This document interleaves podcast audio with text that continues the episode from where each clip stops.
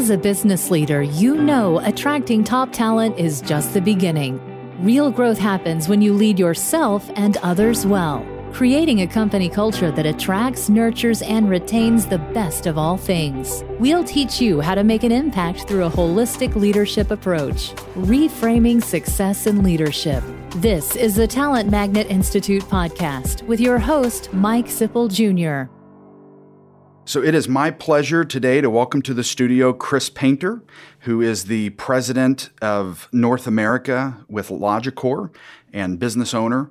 Um, Chris, you've been a longtime friend. I'm honored to call you an advisor. We went from client relationship to friendship to advisor of our business, and it is a distinct pleasure to welcome you to our studio today and have you be a part of this process. Yeah, thanks, Mike. I'm excited.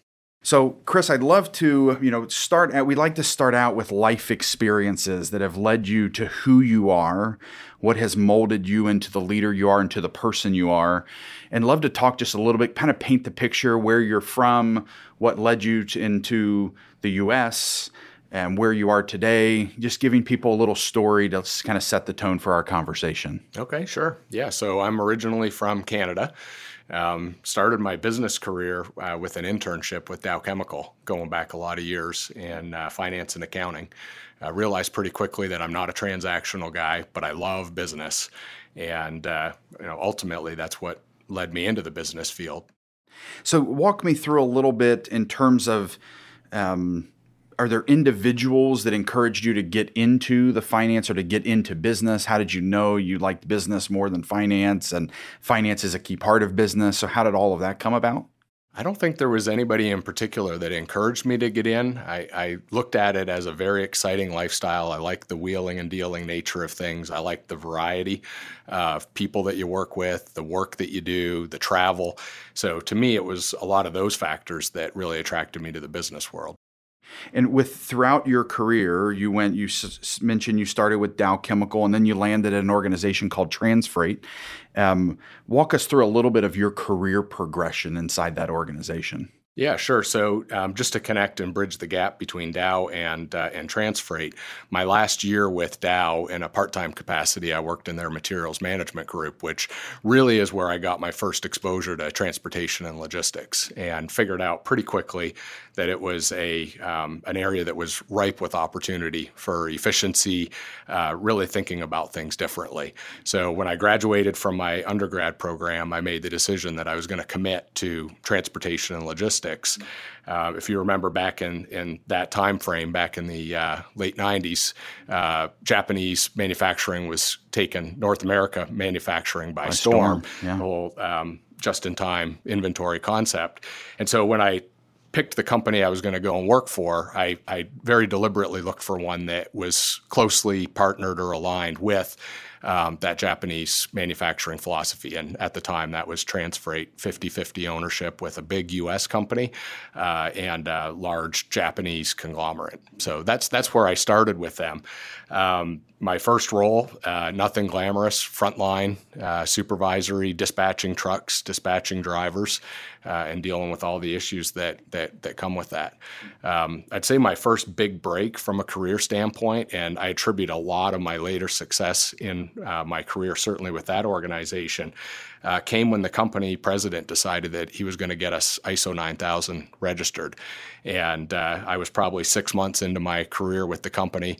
Uh, nobody else really understood or wanted to touch that thing. Mm. And uh, I had both arms raised in the air. You know, put me in, coach. I, I want this.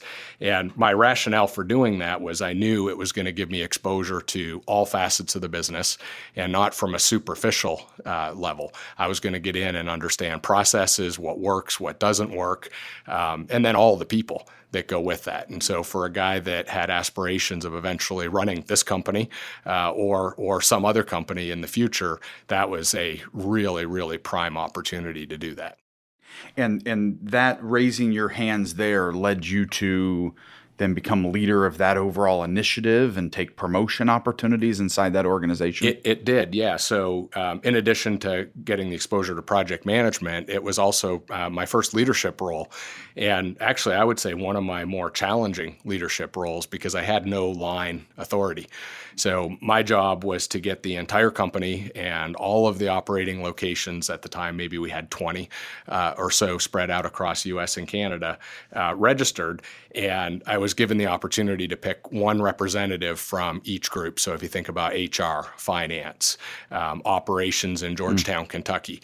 So I had to do some interviewing and select people that I thought would help me achieve the goal for the team.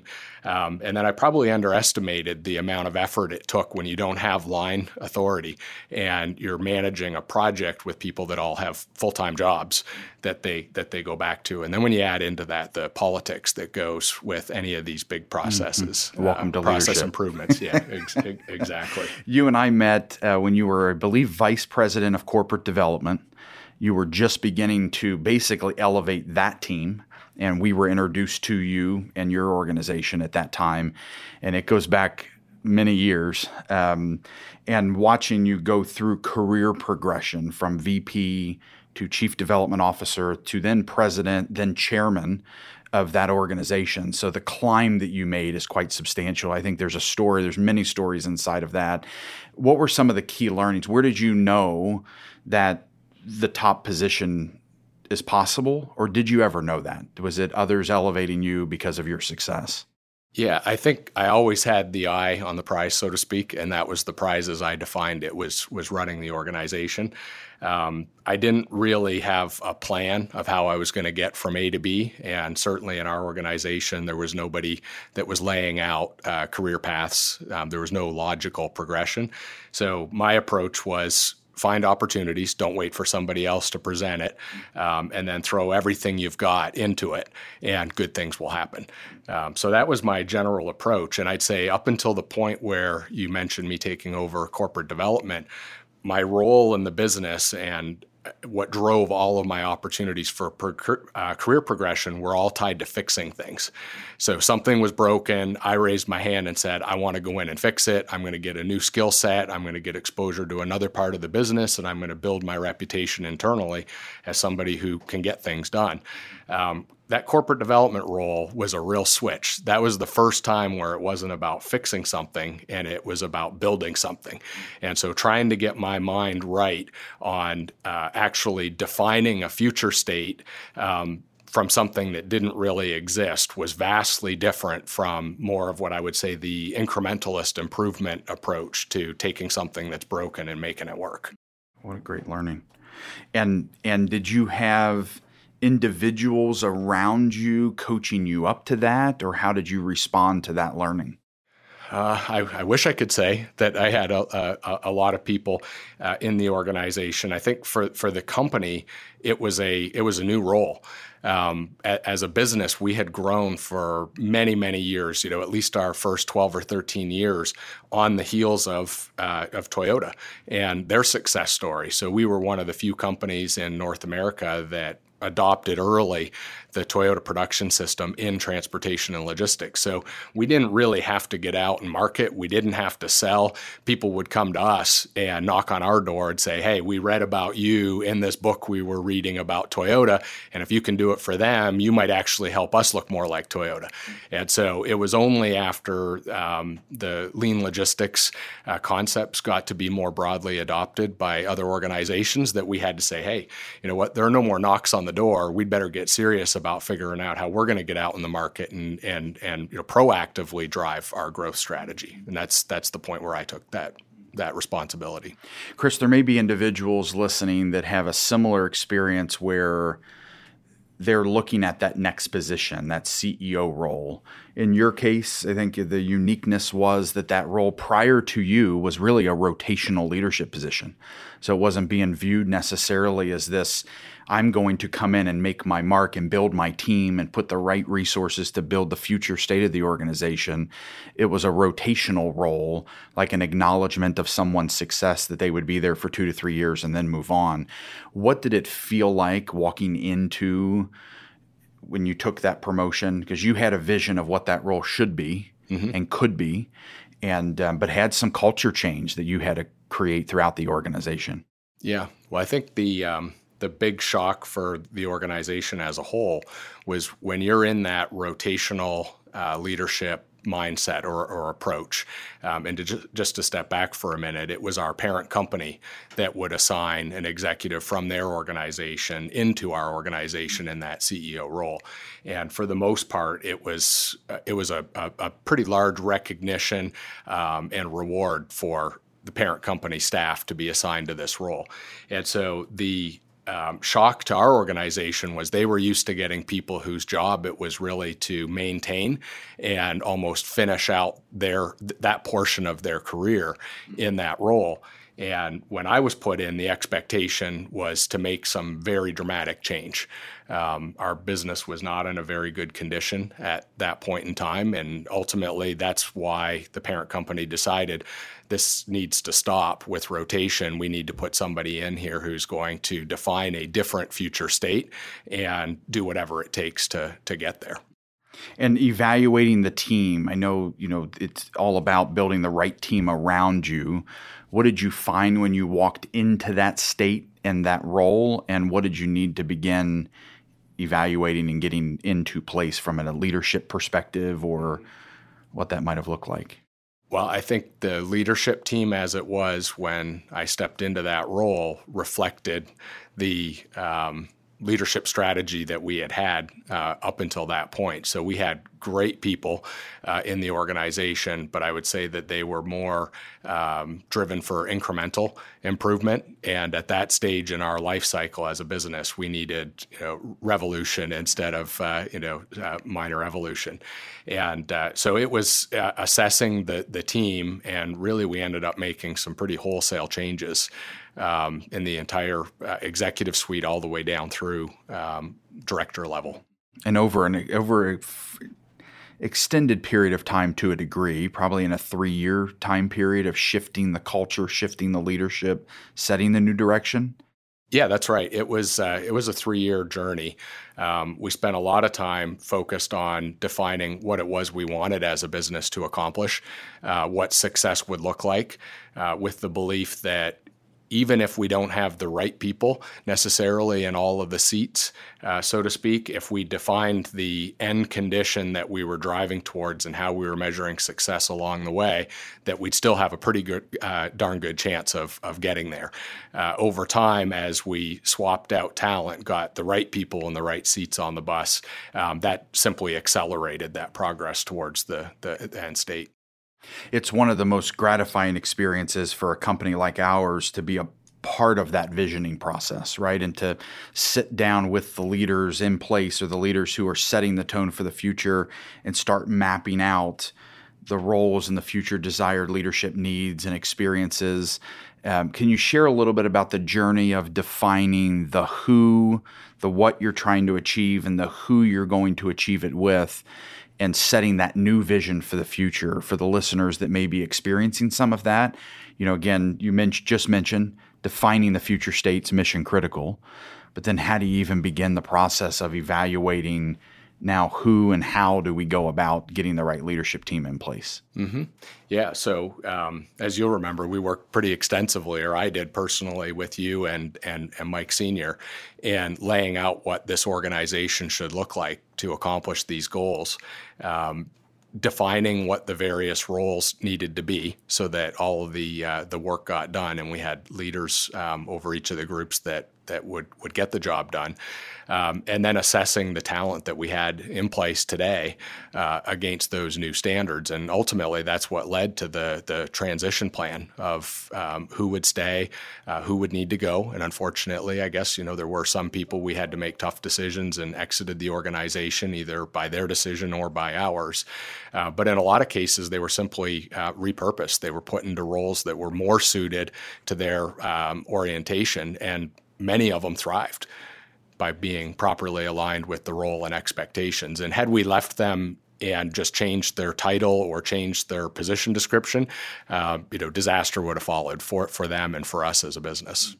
It also created an opportunity for people who may not have, you know, you see in organizations that sometimes the individuals who quote unquote aren't performing up to standard might be just miscasted and have another desire to take other roles, right? So I think you we experienced hands raised that I would take on that challenge, right? That's a new thing. I'd be honored and then they flourish in that new environment. So not, you know, really evaluating the people before you begin making drastic change. Meanwhile, you also were able to assess the leadership gaps that you did have and be able to get the right executives who had a similar vision and could align with that vision to help move the organization forward. Yeah, I, I think it's a great point. and one of the things that um, I found really rewarding as we went through this this this whole journey was by really clearly defining the roles that we expected people um, in different positions to perform, we were able to f- define the um, behaviors that they needed to exhibit and the skills, abilities, and experience that they needed to bring to the table in order to successfully do that. And what happened in the organization was we went from uh, an employee base that was driven to simply climb the ladder, so to speak. Um, you know, if I'm really good at this job, then I deserve the opportunity to be at the next level and potentially be the manager of the function that I'm coming out of. And once we started to sit down and help people understand the difference between being an individual contributor and being a manager or being a director versus being a manager and what that meant from a shift in their focus in a lot of cases, people opted out and said, you know what, that's not me. I enjoy getting things done, you know, kind of the fruit of my own hand labor um, versus getting things done through other people. So if that's what that job really looks like, then I need to find other ways to be gratified and feel rewarded in the mm-hmm. individual contributor position mm-hmm. that I'm in. We talk a lot about the ambassador side of becoming a talent magnet and handling those types of transitions well allow people to self opt out and help them realize that, wow, that wouldn't be best for me. I'm going to go find something, whether it's inside an organization or external. And it's a very seamless transition when it's handled that way, right? Because then they also know if they have friends or colleagues or peers that are looking for something that, well, you're the kind of talent that this organization I just left needs. And I know some of that took place, right? You had ambassadors driving referrals and talent to the organization as well. So it became very organic uh, referral source for great leaders. Yeah, absolutely. And when you're clear about what it is you want, it's easy to articulate. It's easy for other people to understand, and it's easy for them to rally around it and and, and help you drive drive success. In terms of your own leadership development, I know there were a couple, at least a couple of pivotal times where you were beginning to evaluate how do I grow as a leader. But I believe where it really started was how do I help my organization continue to lift? And if we're going to continue to have an organization that lifts, me as the CEO needs to lift. Um, I remember in, I think it was 2010. Um, we were, I happened to be out in Colorado Springs working with a another client of ours, and you were coming to Colorado Springs, and we met up before you went into one of these leadership experiences.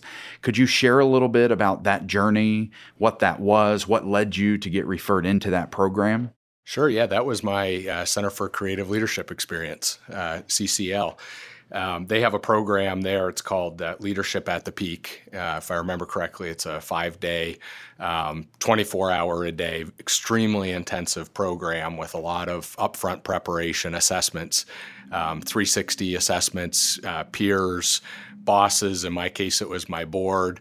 Um, people that report to me, people outside the organization that we work closely with, customers, um, as well as a, a lot of different, um, I would call it psychological profiling type assessments. So a lot of that stuff that happens in advance, and then you're you're really immersed with these. Uh, in, in, in, my case, uh, great people, CEOs from lots of different industries. We had uh, a three star general from the Army, one from the Air Force. We had uh, um, heads of very, very large retail um, clothier, um, and then privately held and even some non for profit. So, great, diverse group of people. And we were all there for the same reason. We were all running our organizations, uh, recognized that there uh, were areas for us to improve. And the best way to do that was to get together with other people in the same situation and lean on an organization like CCL that does this for a living um, to really help us understand how do we stack up um, relative to. So there's a lot of benchmarking against uh, CEOs um, in their their broader data set. Um, how, how, do we stack up, and where are the areas that we might want to look to improve um, and and invest in ourselves? Were there going in? Did you know what to expect? Honestly, I had no idea. I was running 100 miles an hour at that point, and I knew that I needed to um, focus on developing me for, like you said earlier, my benefit, but also the benefit of the organization. And uh, so I, I just knew that that was me carving out some time and some financial resources to make that investment. But going in, I really had no idea the full magnitude of the impact that that program would ultimately have on me and, and my future direction. We just came off of hosting an event that was all framed around leading yourself, right? If you're going to lead others well, you need to be able to lead yourself well. And we would argue and that there's many leaders who don't do a good job of leading themselves well. Um, when you went through the assessment process, you know, I assume they look at your professional skills and capabilities your relationship and personal skills and capabilities, your future potential, what kind of potential you would have, and show you blind spots, weaknesses, as well as strengths. Yep, the good you old walk, Johari window. can, yep. can you walk through a little bit about that experience? What were you surprised by by some of the outputs that came out of a five day intensive, 24 hour program like this?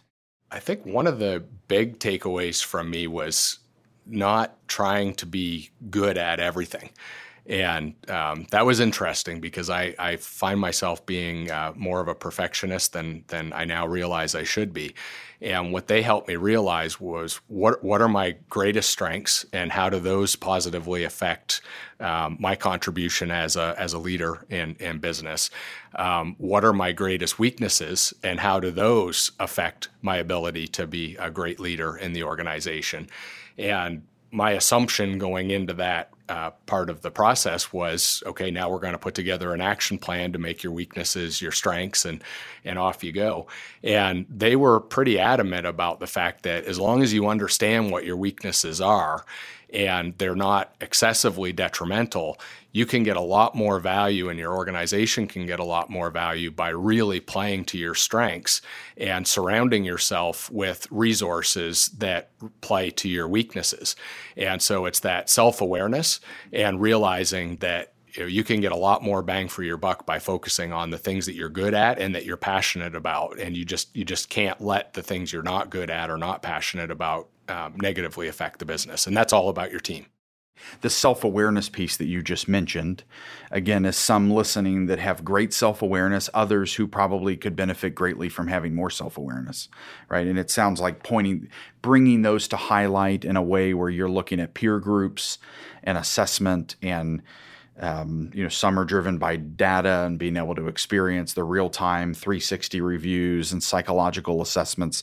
But did you become self, more self aware out of that process? Absolutely. I, I, I, some some of the stuff that was really eye opening for me surrounded uh, what do I really enjoy um, when you're running fast. Um, and things are happening quickly around you. It's it's easy to get wrapped up in just getting the job done, uh, but to really step back and reflect on, you know, where do I get my energy? Um, where do I get my passion? Uh, what makes me feel like the greatest person I can be? That comes from understanding combination of what you're good at and what you really enjoy. And so, after a lot of reflection and discovery of things I enjoy and and those that I don't, that led to a lot of the action plan uh, action planning that I had uh, coming out of it. I remember one of the takeaways that has still stuck with me today, many years later, just from your experience of doing that, is the white space. Right, I, I felt a a um, leadership shift where all of a sudden you were talking more and more about white space and being able to, you know, you mentioned 100 miles an hour. I would say you may have been going 152 miles an hour, and that opportunity to slow down for a second, and and coming out of that experience, white space, where are your priorities? Um, the relationships. Can you talk a little bit about that? The relationship component, priority shift. Did any dramatically come out of that experience? Yeah, I think what you're getting at is the uh, the balance equation, mm-hmm. and they focus a lot of, of, of time on that in the in the leadership at the peak, and it's looking at your focus on personal. So you as a personal and individual, um, you as a uh, member of your business, uh, member of your community. They're looking at your values and spirituality and and things like that, and you know each one of us did an assessment at the beginning of where we thought we were. Mm-hmm. Then, after you go through some probing exercises, you really start to get a better picture of what that balance, or in my case, imbalance, uh, really looks like. Um, and so that was uh, when we talk about actions that I took coming out, I made a very, very conscious and deliberate effort to rebalance myself. Um, my drive to run an organization um, at the time transfreight and then once i got there throwing continuing to throw myself entirely into running it caused a severe imbalance from most other things in my life. And so i had a lot of energy coming out of there devoted to creating a little bit more balance. And and ultimately as they said it would it made me a better leader Absolutely. So, in tra- transferring into that, your experience of working in a global organization, how many facilities at that time did Transfreight have around? Uh, I believe we were around 32 facilities, uh, Canada, US, and Mexico. Um, and then I had responsibility to contribute to the overall uh, strategic direction of the group of companies. So we had uh, Asia, South America, uh, and Europe. So at the, you know, again, the leadership at the peak concept, think about it from a, those listening from a professional standpoint. Um, sometimes you get to the top of the peak and recognize that there are other areas that we could have um, experienced in the valleys or along the journey. And there's others outside of our corporate relationships um, that matter too. Right. Again, I remember a discussion, Chris, that you and I had where you were like, you know, I'm going to make a conscious effort to have breakfast with my family. Um, and who knows how long that had been before you had since you had had that experience. Yep. And it became a very even a schedule change, like a life change. Um, and I have benefited greatly from that experience that you had. And I think you've those that are around you have experienced that. You know that's a part of your coaching. That's a part of your give back of helping people recognize that there's priorities beyond just professional success and getting to the peak. And I assume CCL has that life changing experience on many throughout the world it, with it this does. program. It does. Our, our group, I believe there were 20 of us. I still stay in touch with a number of them. They are scattered all over the world, all industries, mm. and uh, every single one of them would tell you that it was it was absolutely life changing. Mm. So you go from corporate executive to entrepreneurialism um, walk us through that experience because now you are part owner and CEO and chairman of this new uh, initiative here in, in the U.S. Um, can you walk us through that journey and experience what led you to do that and uh, what you're doing now? Sure. So I um, did a lot of soul searching and reflection uh, on what I was accomplishing uh, in leading Transfreight at the time, and realized that uh, you know while I could do it and I could do well financially. Um, and live a pretty comfortable lifestyle, uh, probably right through to retirement. Uh, it wasn't it wasn't driving the same level of passion that I'd been accustomed to the rest of my career. Um, and so, as I started to think about what would need to change in order for me to regain that drive and passion, um, you know, there was uh, decision to be made, a big decision. Uh, so I sat down and using some of my more engineering oriented background, I had to have structure to that decision because the universe of options, when you make a decision to leave an organization, the universe of options is huge. Uh, and it's very easy to either get wrapped up in so many options and not nail one down, so you end up almost paralyzed by um, options, or you jump in to the first thing that comes along. And I had seen other people in both of those camps, and I didn't want to be another. So I sat down and I used a tool that I've used for years, uh, really simple. It's a decision matrix uh, where I forced myself and actually my family was very heavily involved uh, to define what are the things that my next career choice had to um, accomplish or had to involve. So those I would call the musts.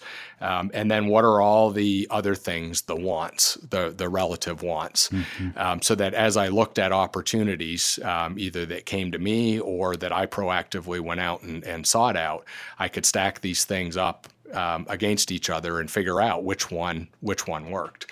Um, and the way the process works is if it doesn't meet a must criteria, it doesn't matter how good all of the other aspects of it are, you've got to be willing to kick it to the curb. And, uh, and, and once it's met the musts, then you start looking at the, the relative wants. Um, simple examples of, of that, a relative want might be the monetary side. So you could make a million dollars, you could make $100,000, you know, that's a relative number. There's not a must in that. Uh, for me, a must at the time was uh, stay in Cincinnati. I wasn't willing to uproot my family. We were doing very well in this area. Um, and so that was a must on the list. In terms of that process, did you surround yourself with other advisors? Were you doing all of this fairly isolated in your own and, and with your family, not isolated without your family, but in your own personal sphere? Did you involve mentors or other advisors? Yeah, great question. So, um, in in terms of building the decision matrix, that was 100% me and my family. Um, the looking at options and uncovering options and assessing those options. That was um, with the help of a lot of close friends, um, advisors, uh, business partners um, uh, uh, from over the years and uh, they they provided an enormous amount of valuable input into the different things that were out there. And for me, what it came down to is, am I going to go and join another company um, that offers some things that I don't have where I am now, but basically work for the man? Um, am I going to leave and start something from scratch and build it? Or am I going to leave and join another organization um, that's already established, but that's willing to bring me on in a, uh, with an equity interest? Those were the three major categories of options. And then, you know, within each, um, over time, uh, there were many sub options mm-hmm. to, to, to consider and that's led you to now leading another organization and growing it and building it and with a very wide breadth of customer base and industry. Um, can you walk us through what that experience of now and it was smaller than it was when you joined than it is today which is why you came in and became a part owner and elevating this organization. Can you walk us through a little bit about that journey yeah, sure. So the original founder of the company, it's it's Logicor. The original founder um, and I worked together at Transfreight. Um, interestingly, he was one of the uh, members of that ISO 9000 team I mm. talked about wow. early on. Uh, he had left the company in uh, 2005 to start Logicore out of Canada. And uh, obviously, I stayed on at Transfreight.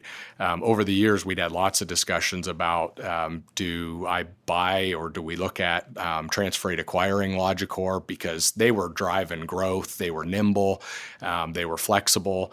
Uh, they were getting things done that we just couldn't seem to do at uh, Transfreight. And so they were a very, very logical candidate for me to look at um, in that uh, third category that I talked about earlier, joining another already successful organization, but really bringing my talents to the table to try and escalate growth. Um, and so when I joined them, uh, my primary priority was to do what they're already doing, but on a larger scale uh, in the U.S. And and that's what we've been doing. And I believe you know, in, any good leader has a a following of talent, right? And you were able to gather the right team to really elevate this organization and people who you believed in and believed in you, and rallying that vision cry and growing an organization. Yeah, absolutely. Um, you you recognize good talent; they do good things for you, and you do whatever you've got to do to keep them on your team, regardless of which organization you're with. The one dynamic from a outside advisor's perspective, uh, having been on that side of the equation for you, having been one of the individuals who filled out your 360 um, back again many years ago, um, that is um, in midst of um, growth is chaos but you can set a tone to still have fun, right? And to enjoy the experience. And it's been a very enjoyable experience. Uh, we also talk about the impact that a corporate leader has on their advisors and the impact the advisors have on bringing value to the corporate leader that I believe we've all grown tremendously because of that experience together. Um, so I want to thank you for for that.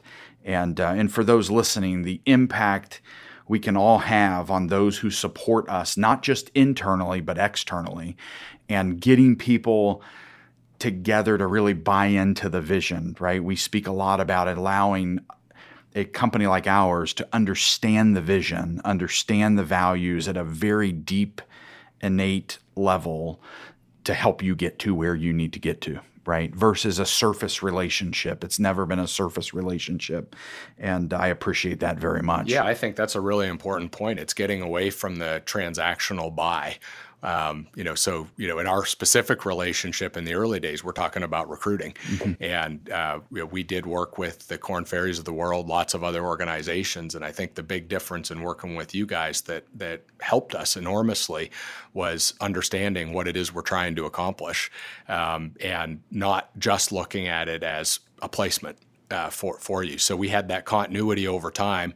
As even our direction changed over time, you guys were always in lockstep and knew where we were going next, not just where we were at that point. And when you're placing talent, that's extremely critical, especially right. at the executive level. Yeah, and building an organization that's fast growing, uh, it's mission critical part yeah. of the objective. So if we're ever experiencing frustrations, that's a good place to evaluate that not just do my internal team align, but how do my external teams align, and how do we build the whole team, a very holistic team, to accomplish a goal and mission uh, and objective, and enjoy the process as well. Yeah, absolutely. And the external relationships are so critical because um, when, when you're at the top, when you're leading the organization, there are just discussions you can't have uh, internally with, with staff. Um, and so having a strong network of outside resources that are in along the ride of the journey with you and understand um, what you're trying to accomplish, I think is is really critical. And for me personally, it's it's fueled a lot of the growth and success that that that we've had.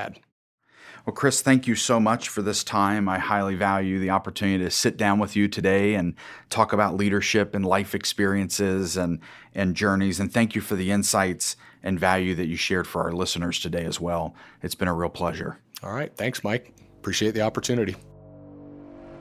Do you want to make sure you're getting the most out of your current and your prospective talent? Go to talentmagnetinstitutepodcast.com slash talent and find out the 10 questions you should be asking yourself to stay ahead of the game. The Talent Magnet Institute podcast is made possible by Janelle Spence and Christine Lewis of Centennial, Josh Chappelle and Adam Smith of Soundpress, produced by Chris Medine of New Fidelity Studios and Audra Casino and Megan Doherty of One Stone Creative. Music written by DJ Corbett and Chris Medine and myself, your host, Mike Sipple Jr. We are recorded in Greater Cincinnati, Ohio. We're supported by our listeners from all around the world. The Talent Magnet Institute podcast is part of the Talent Magnet Institute and Centennial. You can reach me on Twitter or LinkedIn at Mike Sipple Jr. Find us in your favorite podcast app, or you can visit us online at talentmagnetinstitutepodcast.com to subscribe, leave a review, and share with a colleague. Thank you for joining us on the journey of developing leaders to succeed in relationships, work, community, and life, reframing success in leadership.